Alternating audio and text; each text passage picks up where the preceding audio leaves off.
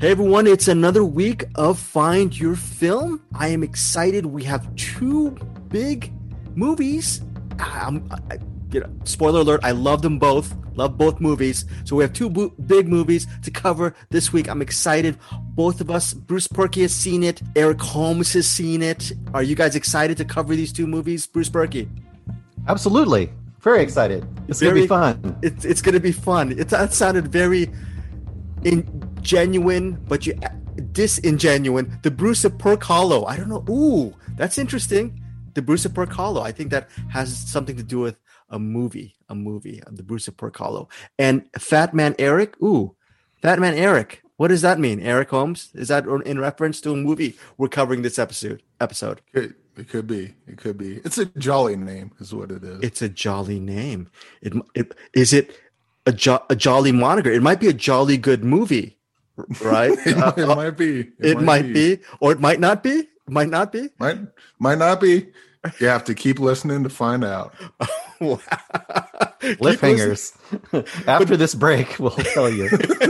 Bruce, with, within the last week, have you been watching? A, a big part of Find Your Film is we're supposed to give our listeners a handful of really good movie recommendations. Do you have a whole bunch this this week? Have you seen a lot of good stuff? I have actually seen a lot of good stuff. I'm I'm going to bring apart from the other ones we're going to talk about altogether, I'm going to bring three movies that I think are really good. But I've seen a lot this week because I've been stuck at home. So there you go.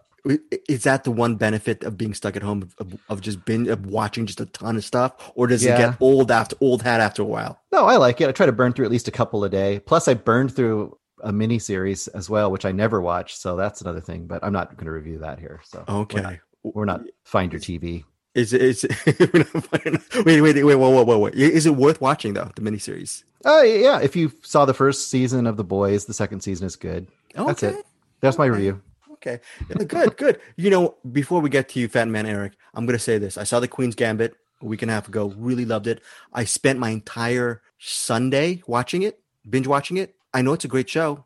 Have you seen it, Eric Holmes? The Queen's Gambit? No. no? I've forgotten about it now a week later. It's just because I'm not us find your film guys. We're movie guys, and movies they give you that shot of adrenaline that you sometimes, if it's a good hit, you never forget about it.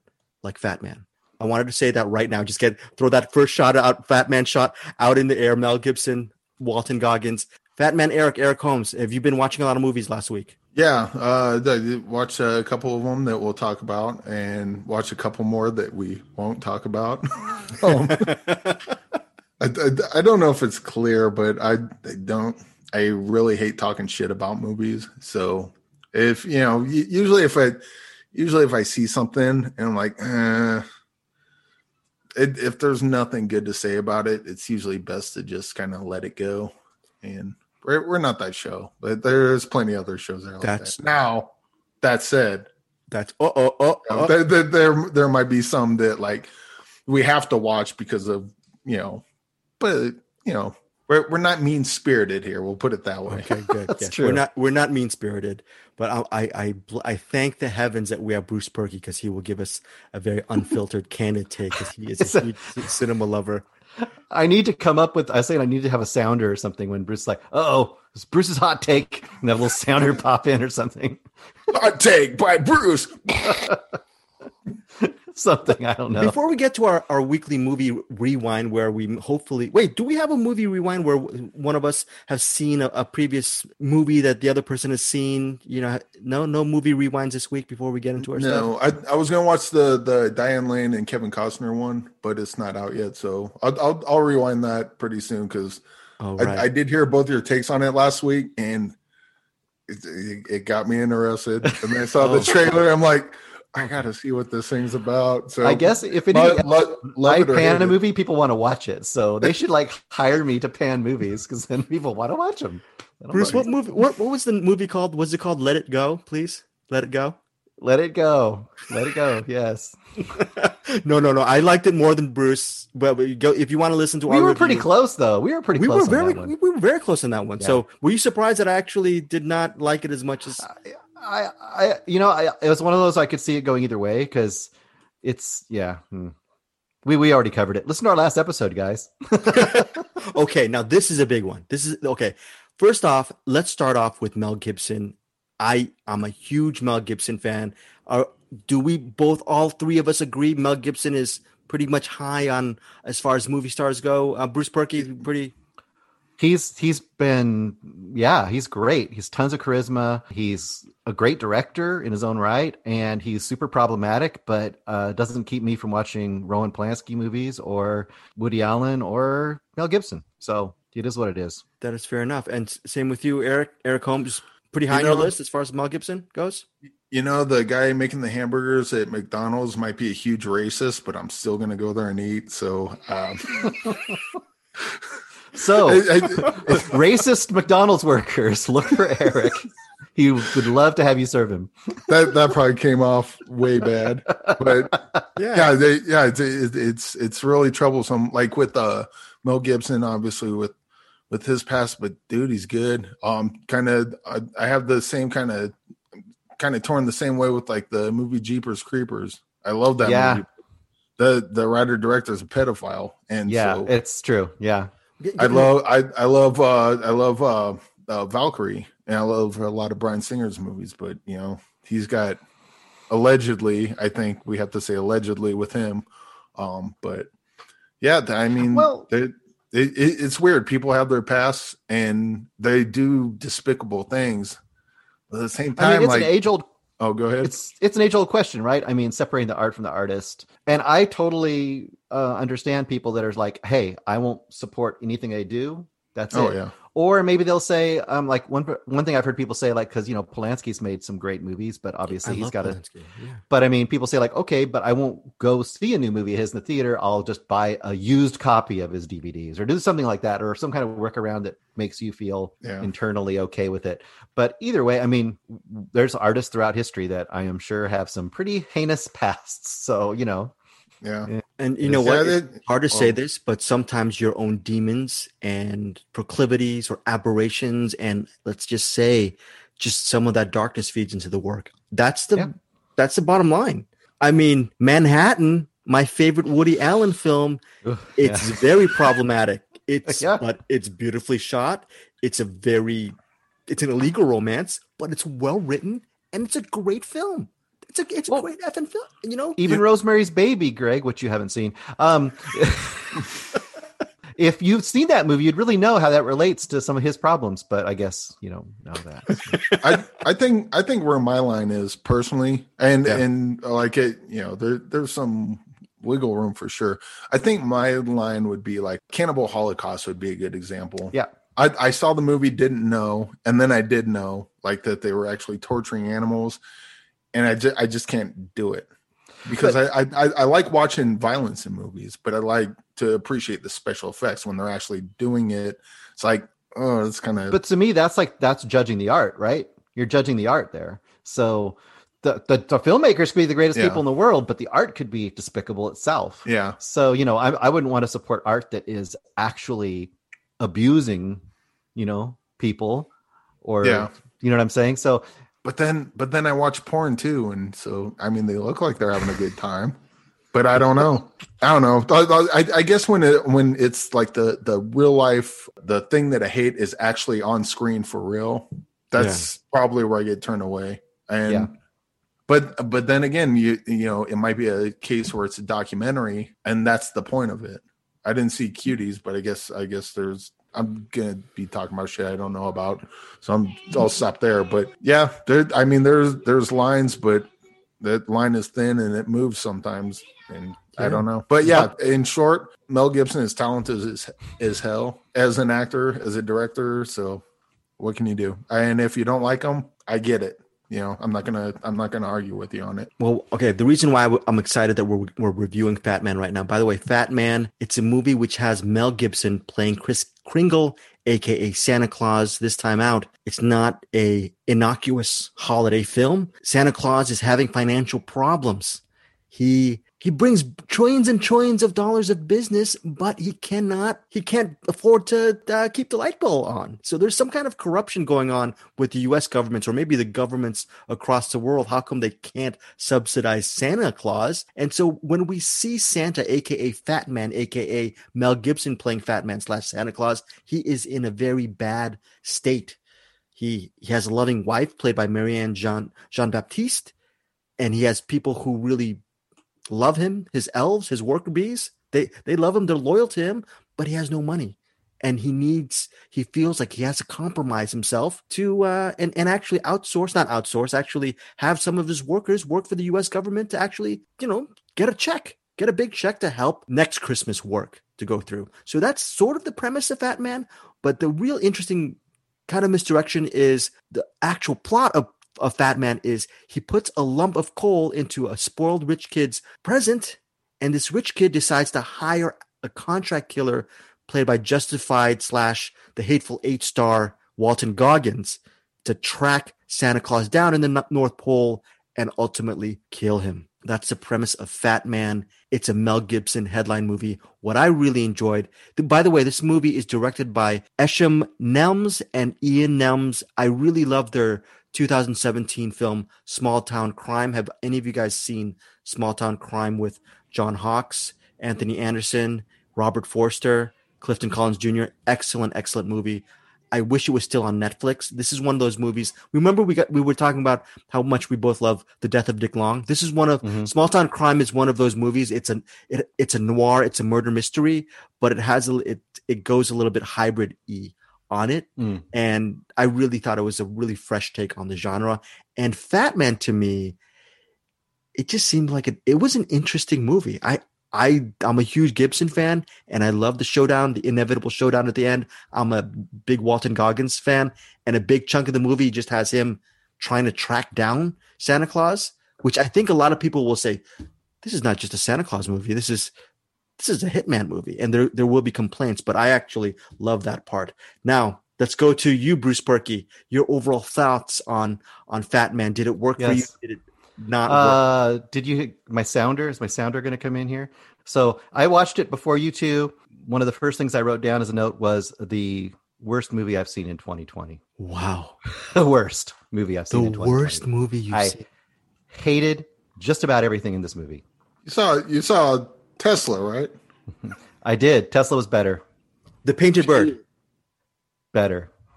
Tenet, better. Whoa. I hated this movie so much. um, this movie, I, I, I wrote the other note I wrote was unsuccessful mess Capone, in every Capone. in every aspect of film. Capone. Capone I didn't see it. Great. Didn't see it. I love Capone too. Wait, by the way, I love Capone.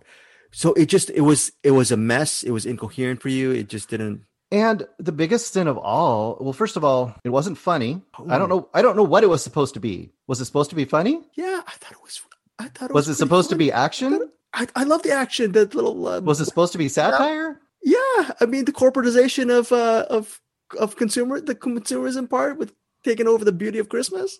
No, it just did. Oh, anything good terrible. to say about uh, terrible? Zero. Um, no, it, I didn't. I didn't give it zero stars. So so it had a few things. I mean it it was shot clearly. Um, the sound the sound mixing was audible. The acting was fine. I mean Mel Gibson was fine. Jean yeah, Baptiste, Jean Baptiste was the shining thing in this movie, but they gave her nothing to do except be the the wife of Mel Gibson. She was just mm kind of the the doting wife, you know. She had one thing to do towards the end, which I won't talk about, but even mm that didn't make any sense within the logic of the movie. And the biggest problem with the movie, now here's the biggest sin of this movie. Okay. It was boring. It like showed all the wrong parts of the story. Like okay, it's an early thing, and then I'll let you guys talk because I know everyone's going to probably like it better than I did. But there's an early time when he comes back from delivering the presents, right? Yeah. And he's been shot, and I'm like, okay, well that's different. We didn't see any of that. We never saw him deliver presents. I don't think we ever even saw the sleigh.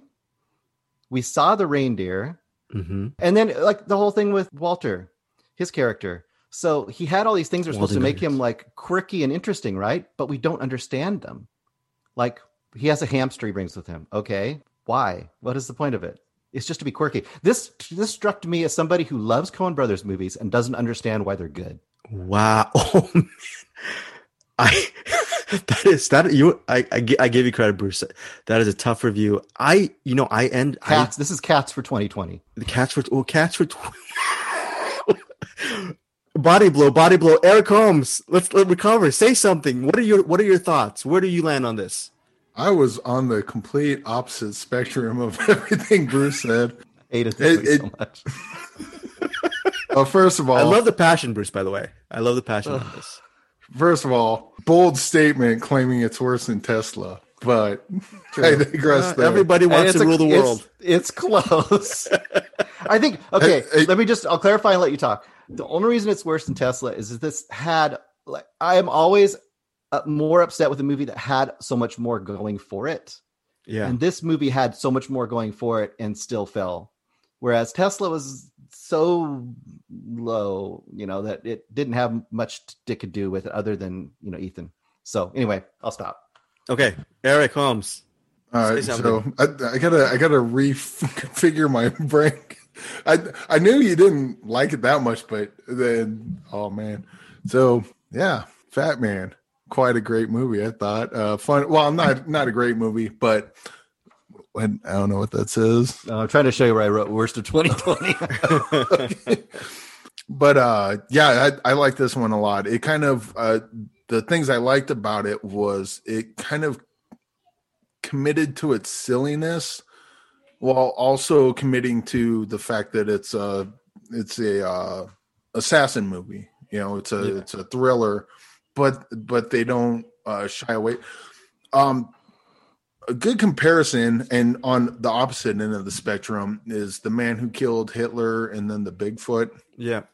It's got such a silly title, but the problem I had with that is that that movie took itself too seriously and it didn't really uh according you know in, they're screaming over there so pardon, pardon me for that yeah they're they watching fat, fat man. man. they're watching fat man save them but uh, the uh, uh, the man who killed Hitler and then the Bigfoot, they never really, they never really like took control of the silliness of it. It it was just all it was all serious, and it's like, uh, I'm a stoic man, and uh, yeah, I got old Bigfoot, and I got to. That movie, that movie was more of a sentimental, nostalgic movie. I I liked, I ended up liking it because of that. But yeah, I I could see the a lot of people didn't like it because of it didn't go for that silliness. Well, so it, at least according to me, and not everyone, because Bruce obviously doesn't agree. But what I liked about Fat Man was it took certain aspects serious, but it also knew that its premise was stupid. I mean, it, it has a stupid premise. I just happen to like it. And it didn't really shy away from that. It, it kind of it kind of leaned into that at certain points, and then went back and kind of uh, to me, it was a good balance. I hate comparing anything to Gremlins because it's the greatest movie ever made, but uh, Gremlins kind of does that thing where it's like, oh, we're comedy now, we're gonna nail the comedy. We're drama now, we're gonna nail the drama. We're Christmas, you know, so on and so forth. I thought Fat Man did this quite well.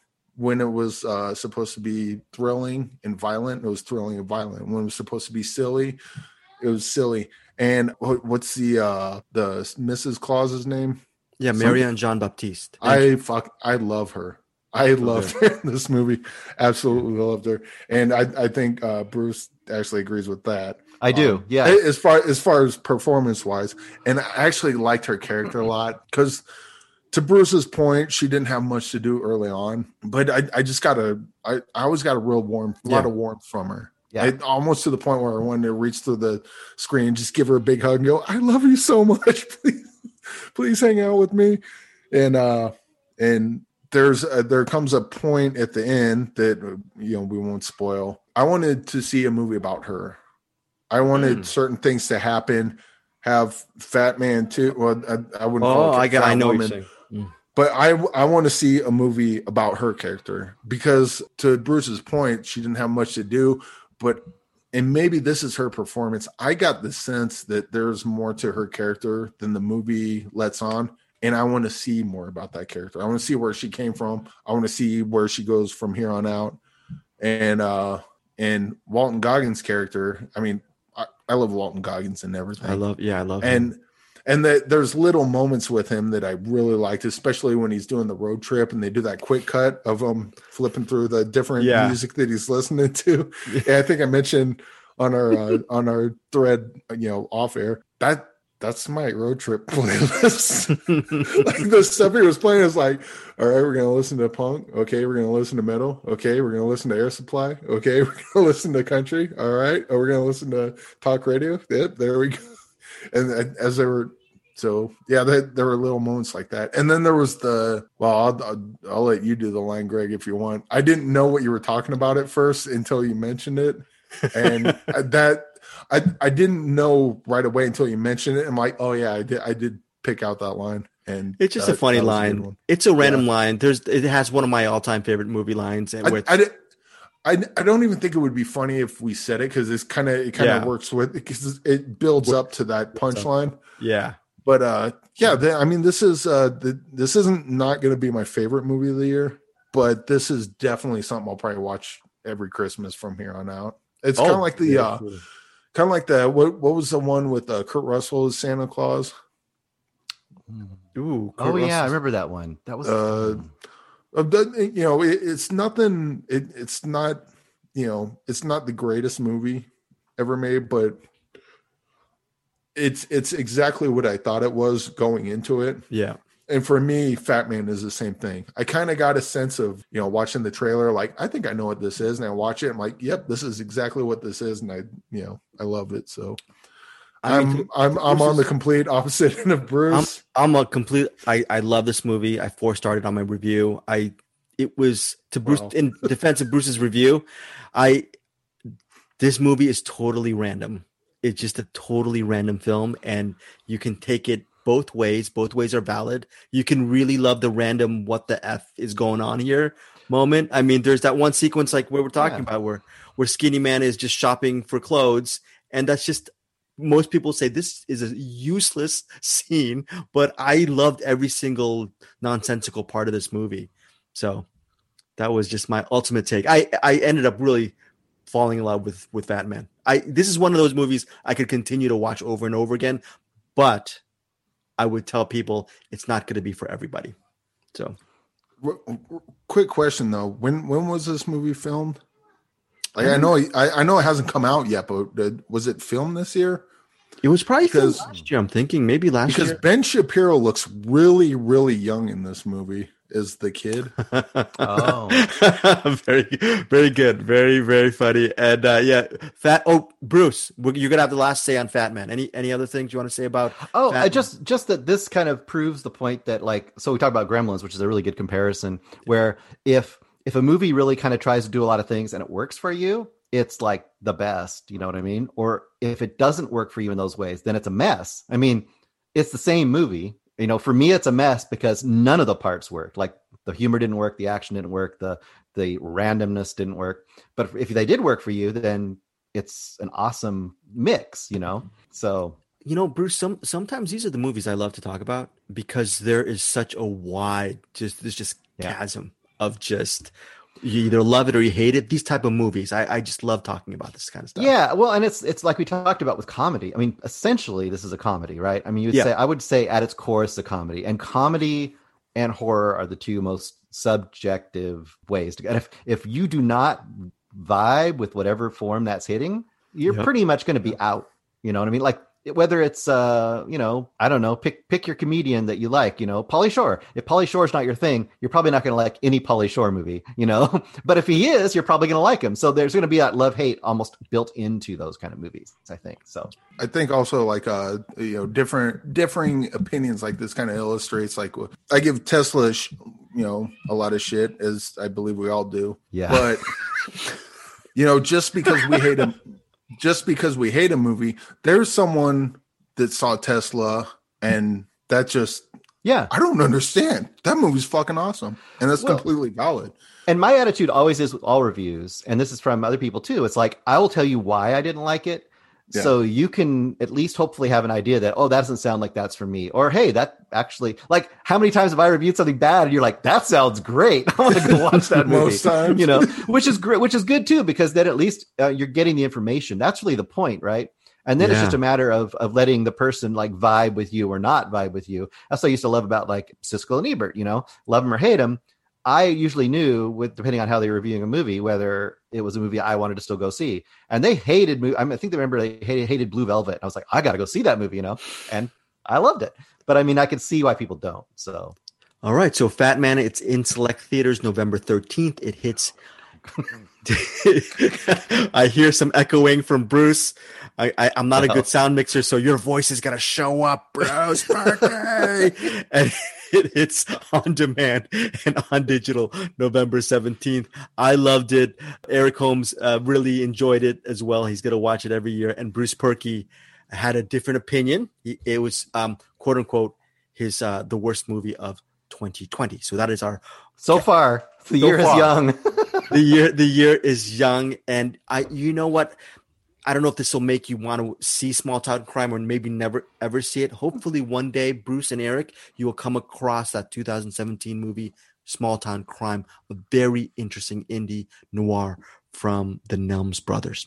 All right, so we're next up before we get to Bruce and and Eric's picks. We have one more movie that's coming out this week on Netflix. It's called The Life Ahead. It's headlined by Sophia Loren and Bruce, I'm going to start with you first. Do you, I think, growing up, were you a Sophia Loren fan? Have you seen a lot of her movies? Because I like to consider myself a, a cinephile, but this is a total blind spot for me regarding the movies of Sophia Loren. I just remember one movie she was in called Operation Crossbow that I saw maybe mm-hmm. when I was seven or eight. But other than that, I'm clueless. You must have seen, uh, was it one of the Grumpy Old Men? She was in that, I think. Never Grumpy did see any men. of those. Yeah. Oh, okay. I, I've seen a fair amount of movies with her. I remember her catching my eye, so to speak, in um, what was the movie that used to be called? It, it used to be a movie show out, and you probably remember this in the 70s or 80s. It was called like That's Entertainment or something weird like that. Okay. And it had this. That's Entertainment. Yeah, I remember that. Maybe that's what it's called.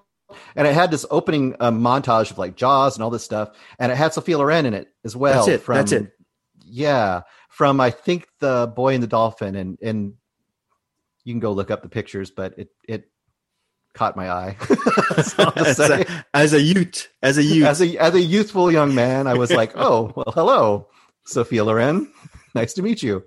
But um, she's she's um, I mean, she's an icon now. I mean, you, what can you say about her? She's she's still acting at how old is she now? Like eighty in her eighties, 89? Um, 88? around that. Yeah, she's probably she's uh, Eric Holmes. We, Have you seen a Have you ever seen a Sophia Loren film? Or is no?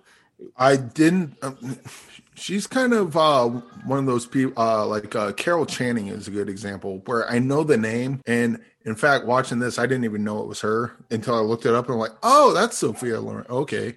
And you mentioned uh, Grumpy Old Man. I've seen those, so clearly I've mm-hmm. seen her. But I feel like she was in the I, second I, one. Yeah, I, I think I, I think I know the name more than the person, if that makes sense. Okay, well, she's 86, and the life ahead. It is an interesting movie. It's uh comes out this week on Netflix. It's directed by Eduardo Ponti. Eduardo Ponti mm-hmm. is her son, and here's a brief synopsis of the life ahead. It hits Again, it hits theaters. I mean, it hits Netflix November 13th on Friday. In seaside Italy, a Holocaust survivor with a daycare business, Madame Rosa, played by Sophia Loren, takes in 12 year old 12 year old street kid Momo, the boy who recently robbed her. The two loners become each other's protectors, anchoring an unconventional family. Now, first off, before we get to you, Bruce, on your initial thoughts, your thoughts on the life ahead, I ended up solid experience for me. I've, it's been a week since I've seen it. It's not a four star, excellent, great movie like Fat Man, um, but but it's this is a 3.5 meaning I recommend it. One of the big reasons why I recommend The Life Ahead as a solid watch is you think it's going to be this weepy drama where it's just so overly emotional and you're supposed to get your Kleenex and it's going to incite some tears. But the director Eduardo Ponti, he just I think he just wanted to tell a good story between two just separate people bonding for a moment in time. I, I just thought it was a I felt it was a real earnest film that didn't play the cheap card of sentimentality. So Bruce, just thought your thoughts on the Life Ahead. Worst movie of twenty no. no. I'm pretty much right in line with you on this. I was also worried that it was going to veer into crazy sentimentality, and I think it teeters on the edge. There's a few spots where it's uh, it almost goes there, but I think overall it stays grounded and it really stays with the characters and it lets them be um, realistic. And we didn't mention his name, but uh, Ibrahima Gueye, Gueye, I believe, is the boy. Nailed he, it. If, if he doesn't work, yeah, thank you. if he doesn't work in this movie, this movie doesn't work. Because Sophia is is great, she's solid, but he is the heart of this movie, and he has to do quite a bit of acting. And he's, I would say, is like eleven maybe in this movie, something like that, twelve. Yeah, he's a he's a presence. He's and that character of Momo, he's a, a street kid. He's tough. He, he he has his his past, but I think he's it's a really well developed character, and it feels yeah. like it feels like a real a real person. It, it doesn't. It, it, this movie doesn't go for the cheap stuff. Eric Holmes, your thoughts on the life ahead? Uh, yeah, I I like this one. The this one was kind of a like a bummer for me, um, because it it was uh, well, first of all, let's talk about the title, of "The Life Ahead." That horrible title for a movie because yeah. I, I, I was thinking of the movie uh, Swimming with Sharks uh, with Kevin Spacey and uh, Frank Whaley, where uh, they're uh, they're talking about they're passing the script around and the script's called Real Life, and then Kevin Spacey does it real life. I like, are you kidding me? Like with that title, like call literally anything else. This is kind of like that. The uh, the movie's a lot better than the title suggests because the life is kind of shit title. But uh, the I mean, the, I, I guess there's kind of a story. It's more like it's more like a uh, you got characters in a situation, and you just kind of see how the situation plays out, and it gets really sad, but it gets really uplifting sometimes. And uh who's the uh am I crazy or was that a trans actor? I, oh, I, right. Yeah. The yeah. uh the female or I I, I don't want to speak more than that because I'll probably say yeah, the wrong I, I thing. don't specifically you, know. I'm, I'm, thinking it might be an actor playing a trans. The, all all the actors were great. Sophia Loren yeah, yeah. was great, and this was like the first time I was like, because I I looked it up. I'm like, who is she? Oh, Sophia. Oh, okay, I've heard of her. Yeah, she's really great in this. Uh, as you said, the the main kid is everyone is great in this, and then that uh, trans actor really stood out to me. Yes. Like kind of kind of similar to uh, Mrs. Claus and Fat Man. I, I, w- I wish I knew their name, but yeah, they were really great, and I I would have liked to see more. Yeah, you know, Eric, to your point, this movie could have had the whole right, Bruce. This whole oh look at we're in a we're in this complex, and oh we're so eccentric and we're colorful, and we do mm-hmm. all these really wacky, wild, crazy things. But oh hey, we're an extended family, and look at us. And yeah. this movie refuses to do that. Um, I, you said it might teeter a little bit, right? But I, I just a little, but I think it doesn't ever fall into it all the way. I, I would say it's like, for example, like none of the characters are all good or all bad. Like you could see the stereotypical version of this, oh. where where Momo's the the kind of the criminal side of things that he gets into could be shown as just all bad, but it's not. It's not shown as a positive influence necessarily, but it's not shown as something that really like really hurts him that much. You yeah. know what I'm saying? And that's really interesting. Uh, or one other little small point, and it's not a spoiler at all, but there's a point where he discovers the tattoo on her arm, and you're like, okay, here comes the Holocaust stuff, right? Yep. And he asks her about it, and she just kind of brushes him off, and it never really gets discussed in detail. Yep. Like we know what it means, and he doesn't. And she's like, ah, that's from a long time ago. And I think there, that was amazing. All right. And hey, there, no, there's no, there's a, a, real quick I, there's a lot of that in this movie. So I, again i mentioned the trans actor. She's just a character. She's not hi i'm a trans they never bring it up once. And if they did i missed it. Um with yeah, the yeah. like you said with the holocaust you see the tattoo and that's the last to bring up. I'll, and and then there was this weird uh there was this weird kind of hinting at a racist part but they kind of blew by it where uh, oh you're trying to hook me and madame rosa up aren't you? It's like yeah and it's like well, that's not going to happen. I'm Jewish. I was like, wait, what? Yeah. and yeah. so and and then so there's uh what what was the movie we are talking about the the watch list or the, mm-hmm. the yeah and so with this one is kind of similar in that I think there's a lot of I think there's a lot of like uh social or things that make sense to people in that area that probably I'm I I certainly didn't pick up on definitely that that I'm Jewish line I mean, I got that it was kind of racist, but I, I, I think that has more to do with the the, the culture. culture. yeah, the culture. Yeah. yeah. And so I'm I'm guessing I I really I really wonder what this movie feels like to someone that's steeped in that culture and knows a lot about it. Right. If maybe they don't say the things because it's like, yeah, we know, we know, move along. We we've heard the story before. Where you got people like us who aren't steeped in that culture where they just kind of barely bring up something and we're like wait what? Go go back? What, what are you talking about there? This is where i mean to me this is where i would say it's really well written. It's what you're talking about is where you get these little hints of things and it feels genuine and you trust the writer in this case i do at least i trust the writer to be like okay this is just the tip of an iceberg of a real actual character and their motivations make sense because they're actually lived lives and they're not like once again they're not all good or bad right you know the, the character of the rug the guy that's doing the rug and Sophia Loren's character are from two different worlds religiously, but that doesn't keep them from being great friends and yeah. and having connections. And they're not gonna just be a stereotype in either way. And I think that goes with Momo as well. So I think that's the real strength of this movie. And people who especially like like well drawn character dramas, I think are going to really appreciate this movie a lot. That might not be some people's thing. And in that case, you kind of won't probably even watch it because it won't be your thing, you know? Right. No. And Bruce, to your point, also, you know, some people who will really want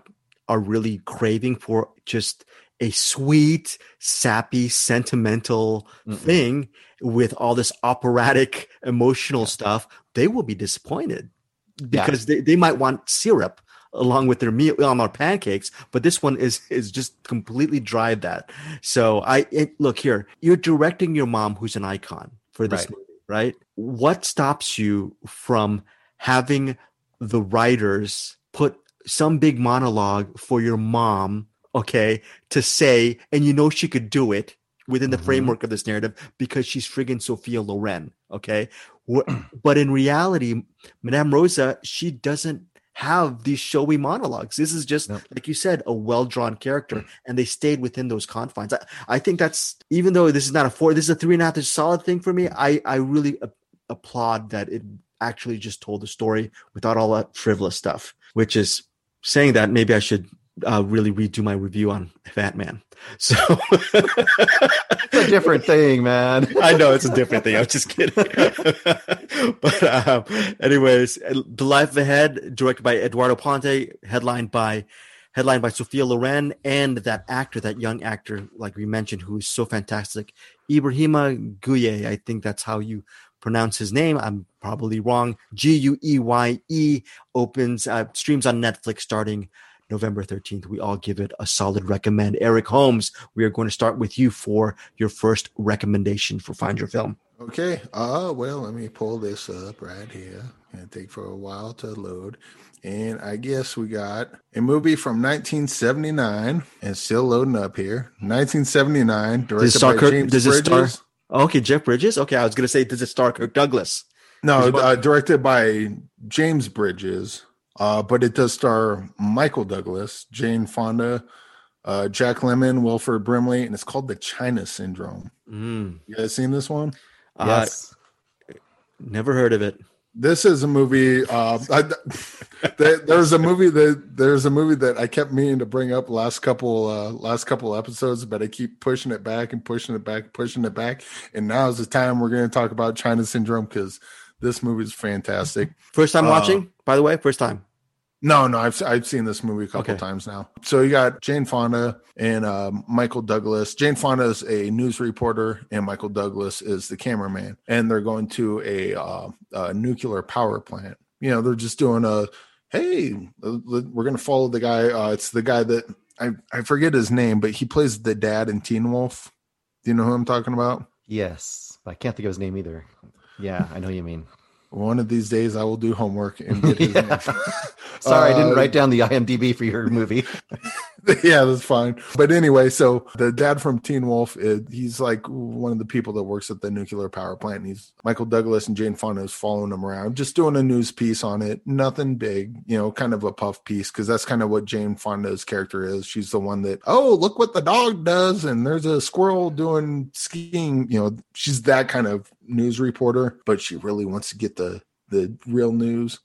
Anywho, so they go there and Jack Lemmon, he's runs the kind of the control center and Wilford Brimley's in there as well. And he he kind of runs the control center within the nuclear power plant. And Jane Fonda and Michael Douglas have just happen to get there in time when something is going down. And the dad from Teen Wolf's like, no, this is just a normal, they're just doing a test.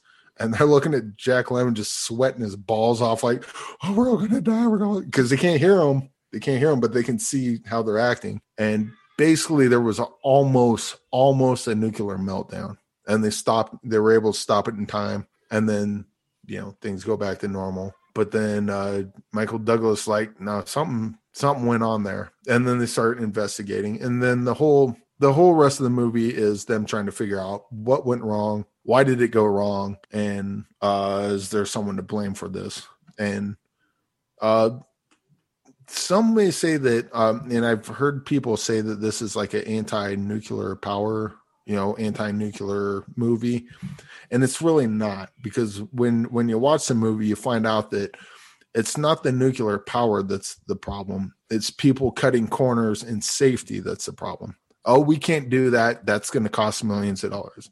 Oh, we can't do that. It's going to we're going to have to shut down, and it's going to cost us. You know, we could be making money at you know that so that that's what the movie is. It, it's uh basically a movie about you you harness this power and it's good. I mean nuclear power i think is probably good for um you know society as a whole as long as you can contain it as long as you can be responsible with it. Uh you know space travel is i think ultimately good for mankind but if you're not going to check the welds on the spaceship before it takes off, then yep. yeah, maybe that maybe that won't turn out so good. But this is a fantastic movie. Uh, Jack Lemmon's awesome.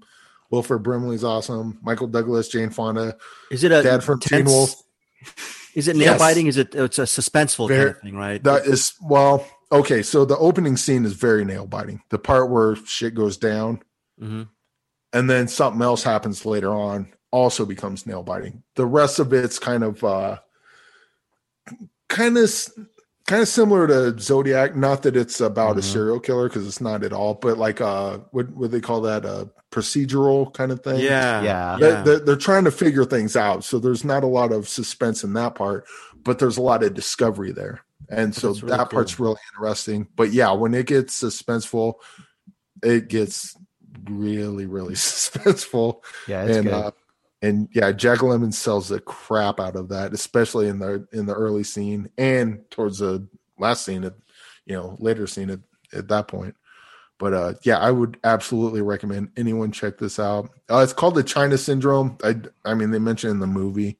Basically, the China Syndrome is you got a meltdown, and the idea is that it. Uh, when the uranium, I guess, melts down, it's so hot it burns through the earth that it goes yep all the way to China, which is uh, this is set in Los Angeles, so I don't think that's physically possible because it would have to go down the earth and kind of up and over to.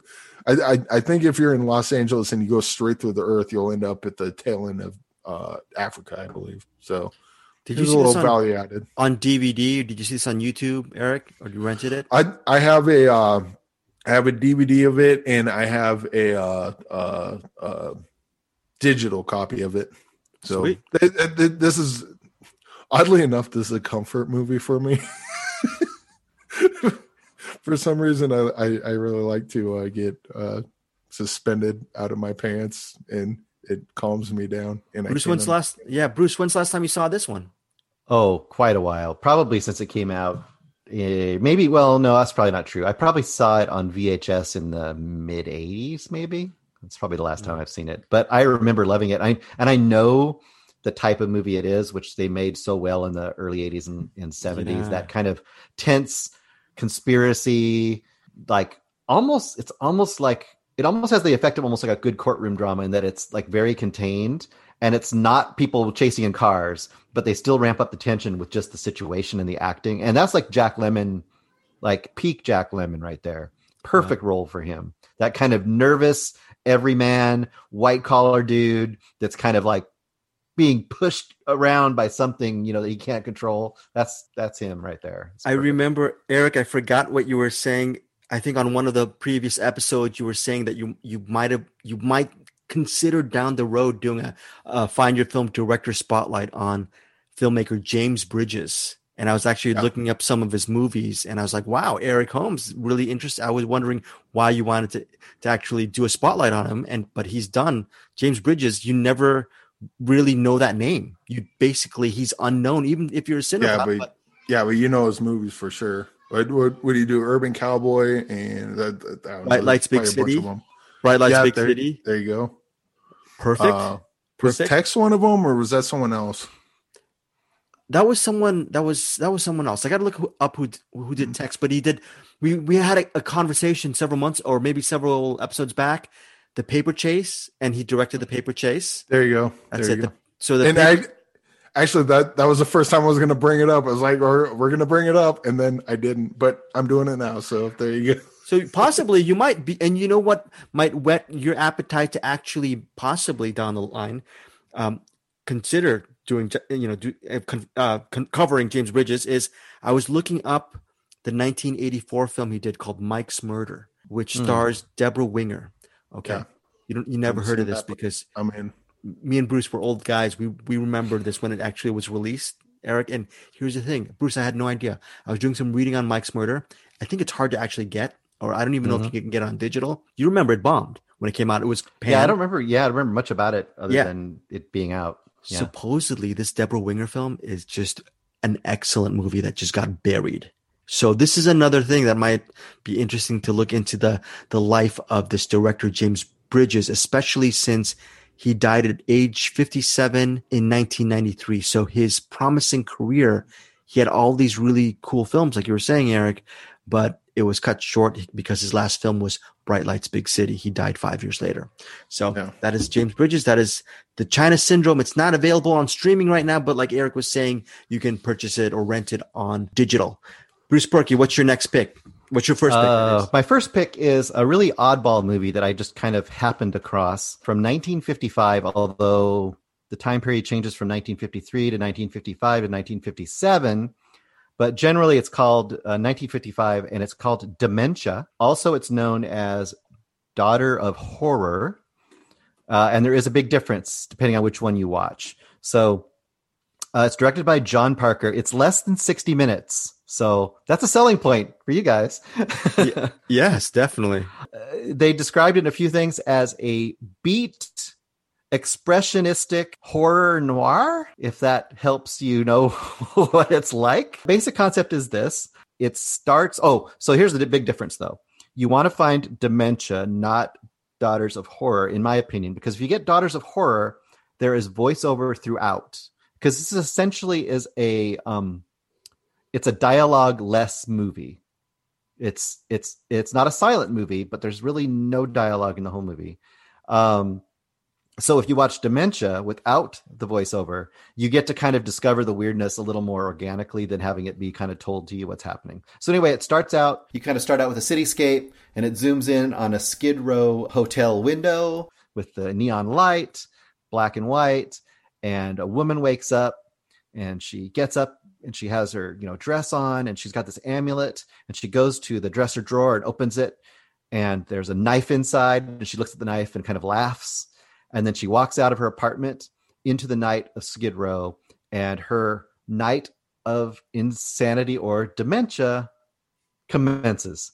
And um, it's just weird. It's almost like I don't know how to describe it. To me, it's almost like a Christmas Carol in 50s Skid Row because there's stuff where she has, uh, you know, it's like a morality play, but it's also really pulpy and really like you know she gets she walks along and there's like a, a, small man with a you know he's a newspaper guy and he drops the newspaper and it says you know unsolved stabbings. And she looks at it you know and you know walks away. So there's all that kind of it's very dramatic and overdone but really fun and interesting. And especially when she meets up with uh, bruno de Visota he's the actor who plays rich man.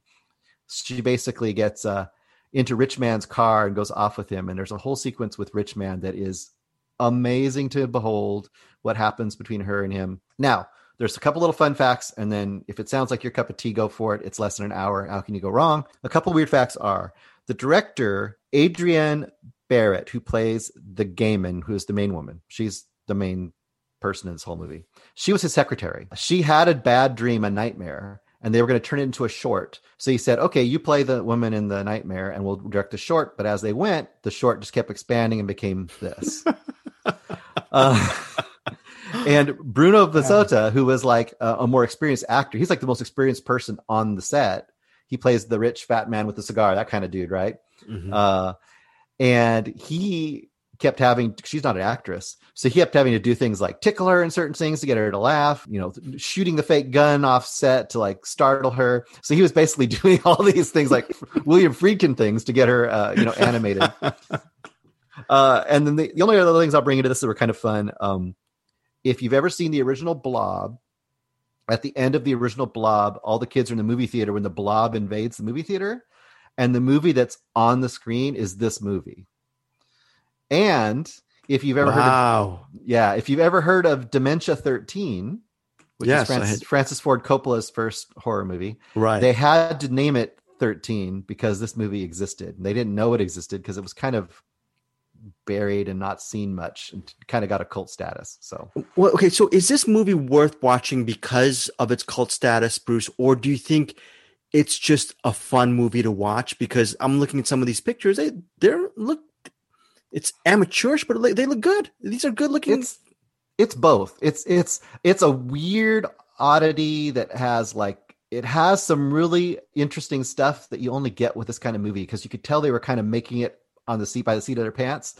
So there's things in there that that wouldn't probably be made by done by an experienced director, but, but that actually work. That adds to the charm. Oh, because wow. and and then there's some things in here that are actually kind of daring and subversive for that era because it's almost you know grindhouse level right so it could get away with some stuff that you couldn't get with in even the regular standard b movies there's some violence in here that's kind of like whoa I wasn't expecting that. And there's some sexual stuff that might be happening, or it definitely is insinuated. It's kind of like, oh, that, that's kind of weird because it's Skid Row, right? So all of the denizens are around. So yeah, it's fun. That's a weird stumble, man. So you said you stumbled on it. How you, again? It's just it was somewhere. I was on some website and I just saw a picture of it. I said, "What is this?" And I went and searched it out. You could rent it for a couple bucks. It isn't streaming free anywhere that I could find, but also it's one of those movies that exists in a, a ton of forms on like YouTube and other places because it's been redubbed a million times and redone. Yeah. But like I said, you got to be careful I believe the version that's the right version is like 57 or 58 minutes and doesn't if you get through the first opening scene where they zoom in on the the window, almost like Psycho, where they zoom in on the window and you hear voiceover, you've got the wrong one. So okay, it has its own cheesy charm, but I would say don't watch that one until you've seen the original and let it kind of. Did you try the VO one, the Daughters of Horror one, and they said, you know what, I'm just gonna go the other way, or did I you? I lucked out. I didn't know. Okay. I just lucked out. Wow. Okay, cool. That so that is I was gonna say daughter of horror, but it's actually dementia. So dementia. You, go dementia. Don't go daughter of horror. It's so funny on IMDb, Bruce. They have dementia 1955, and the poster is daughter of horror. Remember, daughter of horror is the VO one. Bruce says go for the one that is not the silent film, but does not have all that VO. So Eric Holmes, what is your second and last pick for this week? All right, uh, my next one is uh, one my brother has been trying to get me to watch since 2011, which is when Uh-oh. this came out. and it's a movie by William Eubank on. Oh, um, The Signal? No, uh, Love. Uh, oh, Love. Music okay. by Angels and Airwaves. Now, I'm not a fan of Blink 182 at all. And Angels and Airwaves are fine. I wouldn't put them in, but if someone else is playing them, I'm like, okay, I can handle this. Um, and it, it's basically a, um, a movie about a guy in space and he loses contact with Earth and he they keep doing flashbacks to some uh, story going on like World War One or two or something like that. Um, th- as a movie on its own, it's not very good. But the only reason I brought it up is because I don't think the movie The Wall is very good as a narrative but as a movie to do a bunch of weed or take a bunch of acid and just kind of let the movie wash over you. This movie's kind of on that same level. Okay. It, it and I I actually another reason I wanted to even bring this up is I would like to see more movies like this. Take a take a band that you like that has a concept album and build a movie around it. I, I just like that idea. And they don't, again, like I said, The Wall, everyone knows The Wall. The, the Alan Parker, I believe, directed yeah. that.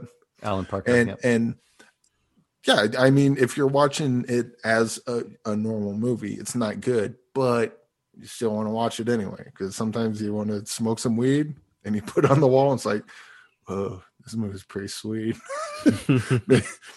but maybe you've seen the wall you know ad nauseum maybe you want to put on something else i think love is worth checking out in in that context if you're gonna if you're gonna put this on and be like oh this is gonna be this is gonna be the best movie it's not that movie it, it's it's pretty to look at and if you like angels and airwaves and it's not it's not a complete music video because the they play the angels and airwaves music kind of like score. Mm-hmm. so it mm-hmm. just kind of accents certain things. I think in the wall they played pink floyd more than they did angels and airwaves in this. But yeah. it's a it, it it's a neat oddity. And if you're the type of person that wants to do some drugs and kind of kick back and watch something neat i would check this out and I would hope that if you're in a band and you have a concept album, find a local filmmaker and just do something cool like this. You know, maybe it's good, maybe it's not, but just make it look pretty and make it fit the music. And it, yeah, they, this is a recommend only under very specific circumstances. I get that. So, Love, it's directed by William Eubank. William Eubank, after this 2011 film in 2014, he would release, direct the movie The Signal, starring Brenton Thwaites, Olivia Cooke, and Bo. Let me see, what was that guy's name? He's he's a good actor. Bo something. I love Bo Duke from the Dukes of Hazzard. No, no, it's uh, yeah, yeah, not Bo Duke. It's uh, Beau Knapp. I love Beau Knapp as an actor as well. You guys have never seen The Signal? That's sci-fi. That's that one, that's not with Laurence Fishburne. Is yes, Fishburne that one. That, that okay, one. yes, I have seen oh. that. Yeah. Yeah, yeah. So that's oh, you you've never seen. Okay, so yeah. maybe that's something that you should. Ch- I, I don't know, Bruce. You were mixed it, on the signal. Yeah, I would say it's it's good. I the way I remember it is it's good. It's not great, but it's good. It's worth watching. They also did the underwater with uh, and Stewart that just came out like oh yeah last year or earlier this year. Did you like that? That's a good B movie. Yeah, the the guy's a good the guy's a good filmmaker, and this one look and Love looks fantastic. Like just the visuals look great, but yeah. Okay. Make sure you have plenty of weed before you go in. Otherwise, it might be a bust for you. But if you're in the mood for the wall, check this one out. I'll give you my short wall thing. This is how we used to do it. Um, not just try to disguise, describe any sort of substances. I'll just describe the, the way we did it was we had two um, tape players. And you know, if you have a tape player, because it's analog, it doesn't always play the same speed. Um, so you'd start the faster one behind the slower one so that about halfway through the wall they would slowly catch up to each other. So they'd start out out of sync and echo go into sync and then go back out of sync as we listen to the wall. That is an experience. That is an experience that was fun. That was our little like lo-fi way of doing our trippy experience. Anyway. All right Way back in the day. That is nice. That is nice. Okay so you have a couple more bruce before we get out of here I'm going to flip the order because I know you've seen one of them. So uh, Greg, oh. at least. So I'll do that one last. Okay. So that way we can you can hop onto it. But I did finally get around to watch um, one that's been around for a month or so, The Wolf of Snow Hollow, um, which I've been hearing about for quite a while, and I've never got around to watching it. So I thought I better check this out. And I don't know if you ever got to see that, Greg. I know that Anderson saw it. Anderson yeah. loves like what Jim Cummings guy. Jim Cummings, yeah. So this is Jim Cummings' second feature, I believe, after Thunder Road. And he's a very specific style of writer, director, and actor. He writes, directs, and acts in both of the movies I've seen of his. So if you like his style, then you'll be on board. But this is directed by him, starring him, acting him, written by him, and also is the last uh, movie with Robert Forster, plays uh, the sheriff of the small town he's the father of Jim Cummings' character, who is John. He's kind of like the deputy on the police force there. And then you have uh, the other kind of notable person here is uh, Riki Lindhome. You may know her from Garfunkel and Oates. She's also an actress and's been in quite a few different roles. She plays a detective on their police force. As you might guess, small snowy town, and there's a killing, and it looks like it might be a werewolf. And that's kind of the setup of the story. But to get the flavor of this movie, it's a very, very, very specific flavor. And Jim Cummings is like, boy, I don't know how to describe him. Uh, we talked about Coen Brothers earlier. I would say someone who is writing at almost that level not the same style, but almost that level is Jim Cummings. He he produces a character and a situation in a way that makes you want to rewatch it because there's so much detail in the in the dialogue and it's so funny and so weird and there's so much packed into every scene that it makes you want to kind of go back and check it out again. And I think the selling point of this movie isn't the werewolf story, although it's fun. But the selling point of this movie is the unraveling. And this is really an unraveling of the Jim Cummings character. Basically, you got you know, you got this guy who's already kind of on the edge, having trouble with his wife and his daughter. He's, you know, an alcoholic, so he's trying to like, you know, go to his meetings and he gets presented with a werewolf and they can't figure out or possibly a werewolf and they can't figure out how to solve all these murders and things are just spiraling out of control and his unraveling is is uh, an amazing and and totally enjoyable thing to watch. I, I love this movie quite a bit. You love it. I'm. You yeah. know what's weird is a lot of people say Thunder Road is awesome, and they said the second yeah. one is, still good, but not as good. It seems that you really love the second one, though. I did because I love genre movies. So this is like you take a, an actor and a style that you really like and throw it in a genre movie too. That's like mm-hmm. two great flavors for me. So I would say I can easily see people liking Thunder Road even better. And I got to say, the beginning of Thunder Road, which starts with him, he's police, he's a police officer in both of them. The beginning of Thunder Road starts with him at his mom's funeral giving a eulogy. And it's about a 10 minute scene. And it's one of the most amazing acting and writing scenes that you'll ever see. Where have you seen it, Eric? Greg? Oh no, I, I, haven't even seen any of them. But I'll, I'll Thunder Road is on Amazon Prime. Watch the first ten minutes. You will watch the rest because the well, yeah, that, wow. I was already because I, I heard a lot about this one, and then Anderson mentioned the Thunder Road, so the both of those will be seen by me rather soon. Yeah, Thunder Road is is, and I won't go into a big review of that, but Thunder Road is a little more serious, but it's very similar. And in fact, I would say the only knock I would say after watching both these movies is he's playing kind of a similar type of character with similar kind of problems in both movies. I feel like these are demons he's actually working through. so it could just be what he's writing because it's what is happening in his life. And I'm fine with that. But after those two, I want to see I want to see something a little different from him.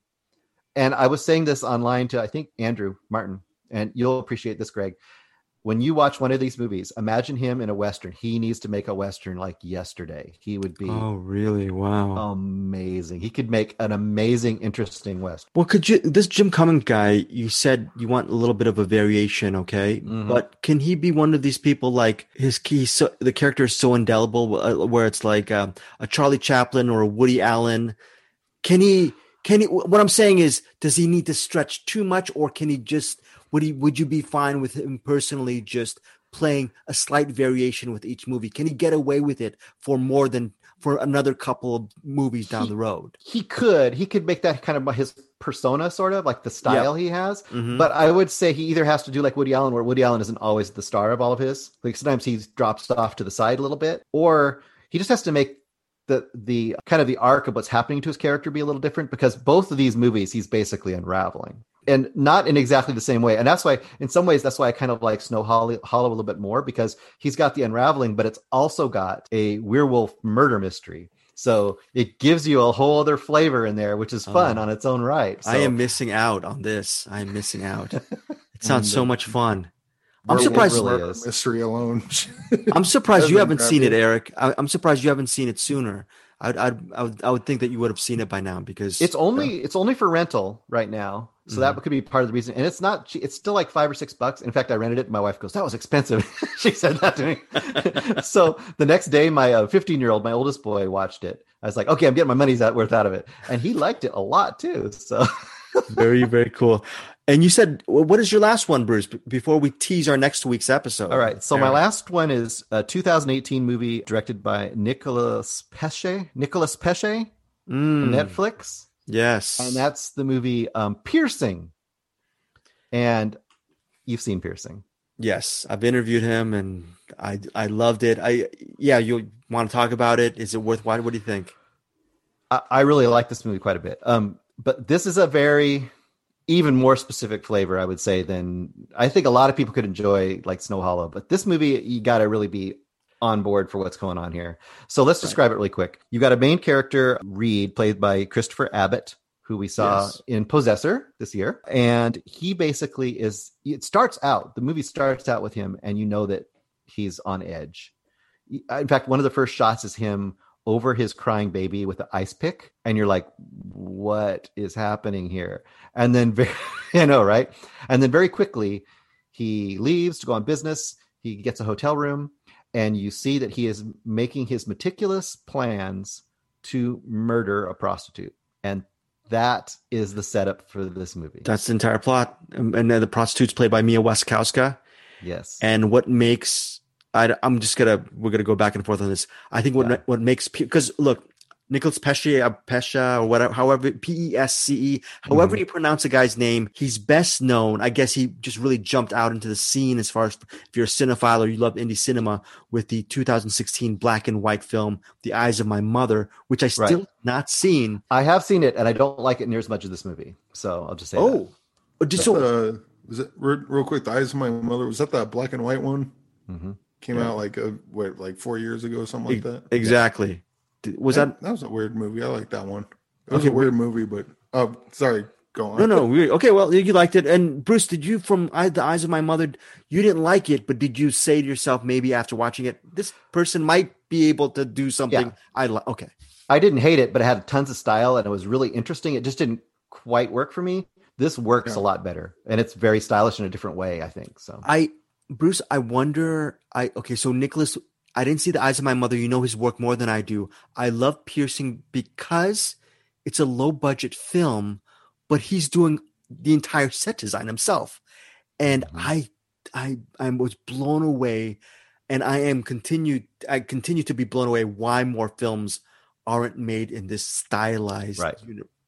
So well, he and and this we talked about a few movies like this, right? We talked about Bug and some movies that are very. I mean, this could be a play almost. You could totally imagine this almost being a play. Yeah. It's it's basically in two main locations, although there's other locations, but two main locations: the hotel room and somewhere else. I won't say where because it tells you things about what happens in this movie. Yeah. But um, he does so much with those area in that area. And I wanted to mention too, like he is obviously playing with Giallo in this movie a great deal. Yes. Um, I would have appreciated that movie more after watching Suspiria.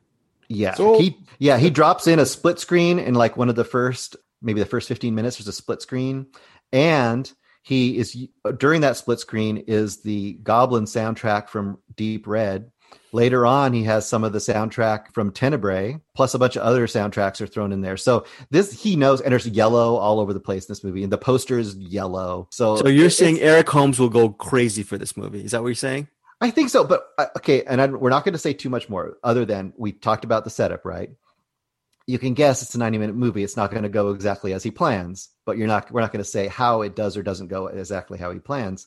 But the interplay of what goes on is is really intriguing. It plays a ton with the idea of gender roles and what uh, fantasy versus what actually is going to happen because this is a big giant fantasy that this guy's created in his mind of this perfect murder he's going to commit. And there's another movie that this is highly related to because this is based on a written work. And I don't want to say the other movie that the writer of this also had a movie based on, but if you know it, it would tell you something about this movie. Oh, I can, yeah. I'm completely okay. Okay, so we won't. Let's tell, just say this: there's a very, very infamous Japanese movie from the late '90s that was based on another writing by the same author that this movie is based on. And when you know that, it makes absolute sense. Oh, right, right, right, right. Gotcha. Gotcha. Yeah. Yes, yes, yes.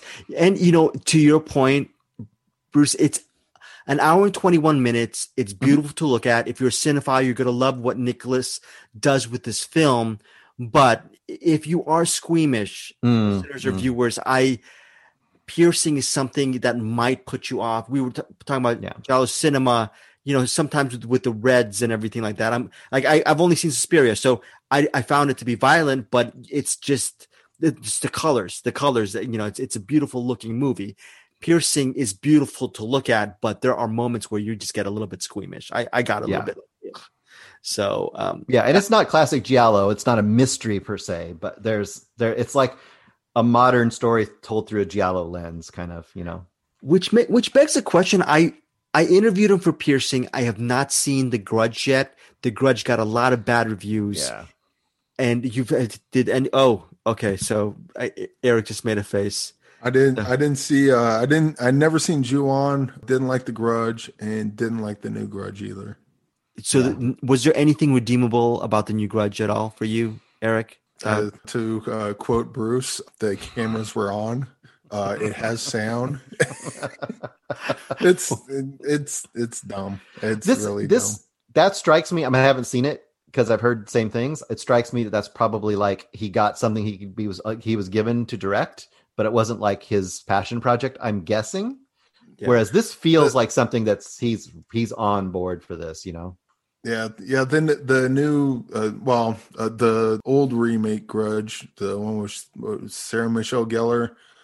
I just remember that movie played, and then I was like, okay, that was a movie, and yeah, and that, and I I just seen The Ring before that, and The Ring's actually I really like that one.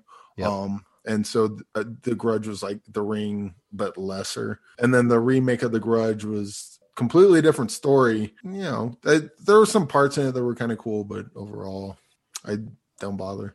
It, it, it's not going to turn you on to Japanese cinema, that's for sure.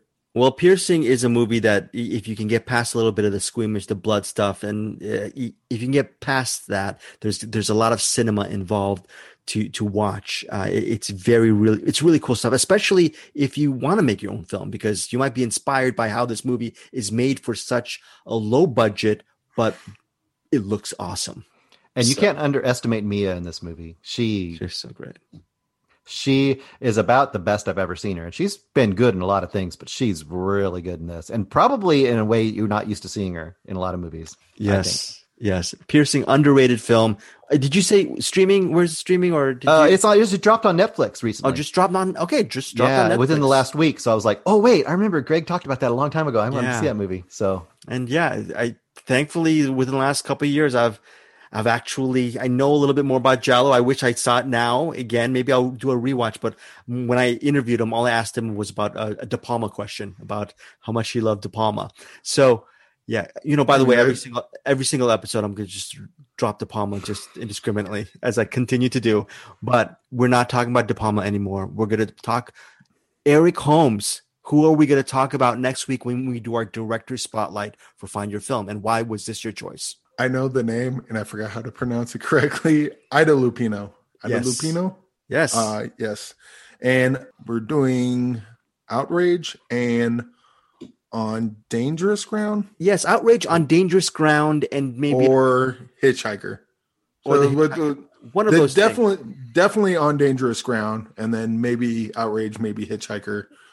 Maybe some of us will do one, and some of us will do the other. We'll we'll see what happens. But yeah, I, I, I, uh, when you when you uh, propose on dangerous ground and what to talk about on there, that yes. really excited me. So we're definitely doing that one. And my mother, my listeners, my mother, I don't know, I don't know if she's gonna hop in next week, but she she's adamantly has been nagging me the whole week, nagging me in in, in a good way, I think, nagging me to go see that Ida Lupino film Roadhouse. She keeps on eh, on a daily basis, so I might have to throw, like you said, you know, it, it seems Patrick weird. Swayze is great in that one. I love He's so that. good. so, but yeah, on Dangerous Ground was definitely something that we're gonna cover. I'm thinking maybe Bruce Purkey. I'm gonna maybe we might, me and Bruce might have some extra little mm-hmm. homework before the actual spotlight when we do our Find Your Film recommendation next week. We might do a little.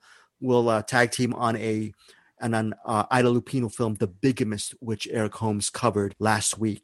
Okay, so and yeah. he, you would recommend The Bigamist, even though it's a soapy movie. Eh, you, I would. You, you it. it's not really, it's not really uh, sappy. It's it's kind of kind of realistic. I mean, as those movies do, and it's it's. I, I did a terrible job of selling that thing last week. But uh, well, you know what? It the, might the, be the Bigamist is definitely worth watching. I, am I'm, you know, it might be one of those like Douglas Sirky kind of movies, Bruce. So I know it's not our wheelhouse, but it might be something worth checking out. But we'll definitely for next week, listeners, definitely. You know what? Maybe you guys do a little bit of homework too. Check out maybe Ida Lupino's on Dangerous Ground or The Bigamist, which she stars in and directs in, directs as well. But we're gonna be talking a lot about her work for next week. Bruce, anything you want to say before we head out? Yeah, go see Fat Man. It's really good. Really good. Go see Fat Man, and if you want to check our video, the video version of this podcast, check out Bruce Purkey's YouTube channel, Rustomire, where there's going to be a lot of movie reviews as well as just asides dripping with sarcasm, just like you did right now. Eric Holmes, you're going to lead us out on this one. Anything you want to say? I cannot wait to make the Fat Man poster with Bruce's quote that he just said on it. Uh, yeah, yeah. Look, looking forward to Ida Lupino, and actually looking really forward to uh, watching, especially those last two you mentioned. I might, I might just have to do an all rewind episode because I still got to watch the Painted Bird, and uh, there, there's a couple of them. But but but I'm like I can't do all by rewinds. way, you know what? Maybe, Bruce, maybe, I'll just do all rewinds. The Painted Bird, by the way, it might be might go down as one of my top twenty of 2020. Uh, as Bruce is just probably combusting right now, just like, or, you know, I expect that from Greg. But Bruce, did they really harm animals in the painted bird? Do you think that's those are real? Uh, I'm I would not be surprised. It it might have. I, yeah. Right. Yeah. I mean, there's some there's some really just cruel stuff. Like, I'm not spoiling it for you, Eric. There's some you were talking about animals and everything. If you might, I don't know. What do you think, Bruce? Do, do you think Eric Holmes should go check out the Painted Bird? Considering, um, I don't think it's not overtly. I mean, I'm not sure. We're not sure they did, but I wouldn't be surprised. There's some stuff in there that makes it seem like there might. I think the thing at the Ooh. beginning, I don't. I think I've heard that they, that did not happen for real. Okay. So, wow. But uh, remember, even when I reviewed it, I even said that I thought it was even borderline on the kid, like the stuff the kid was put into some situations. Yeah. I thought, oh my were, god, right? Yeah. Yeah, that's something else. Oh, and also, I've been saying this since our first episode back in July. Uh, the, our, our website, findyourseen.com, it's still in the process of molding. But what we're going to be doing for our podcast, when we're doing a director spotlight, we're going to actually, David Mamet, I have this, uh, Brian De Palma, William Friedkin, all of those directors will be up on the website and we will be doing updates on all of their, on their directors whenever they have a movie coming out, or maybe we will use each of these like for example, William Friedkin, if we'll, we'll, post it on the website, and it'll be a place where you can actually find as much information as you can from said director, or maybe even Alice Guy Blaché, which Eric Holmes introduced to us, and of course Ida Lupino. So that it, hopefully that website will be a resource for you guys, for you cinephiles, to look up directors and see what they have made, what they're making, all that kind of stuff. So more to come on that as the weeks ensue. Until then, we will see you guys next week.